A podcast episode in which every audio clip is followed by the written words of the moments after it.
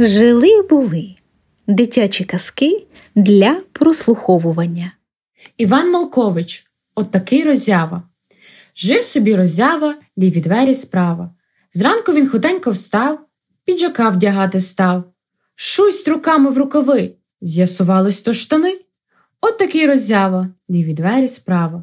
Брав сорочку він однак, всі кричать йому не так, одягнув пальто. Проте знов кричать йому не те. От такий роззява, ліві двері справа. Поспішаючи в дорогу, рукавичку взув на ногу. Ну, а замість капелюха надягнув вітро на вуха. От такий роззява, ліві двері справа. Трамваєм 33-м він їхав на вокзал.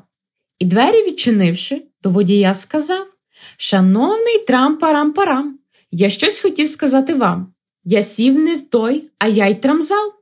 Негайно треба на вокзал. Водій перелякався і на вокзал подався. От такий роззява, ліві двері справа.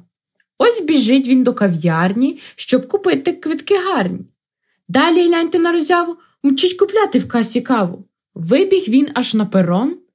Там стояв один вагон.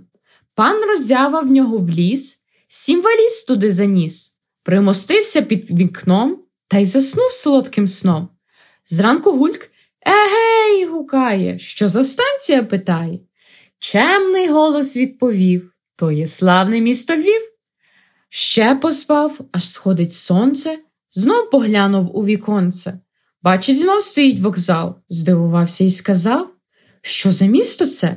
Боляхів, Коломия чи Батягів? Чемний голос відповів то є славне місто Львів. Ще собі поспав з годинку, знов поглянув на зупинку. Бачить, знов стоїть вокзал, здивувався і сказав, що за станція цікава? Київ, Зміїв чи Полтава? Чемний голос відповів то є славне місто Львів.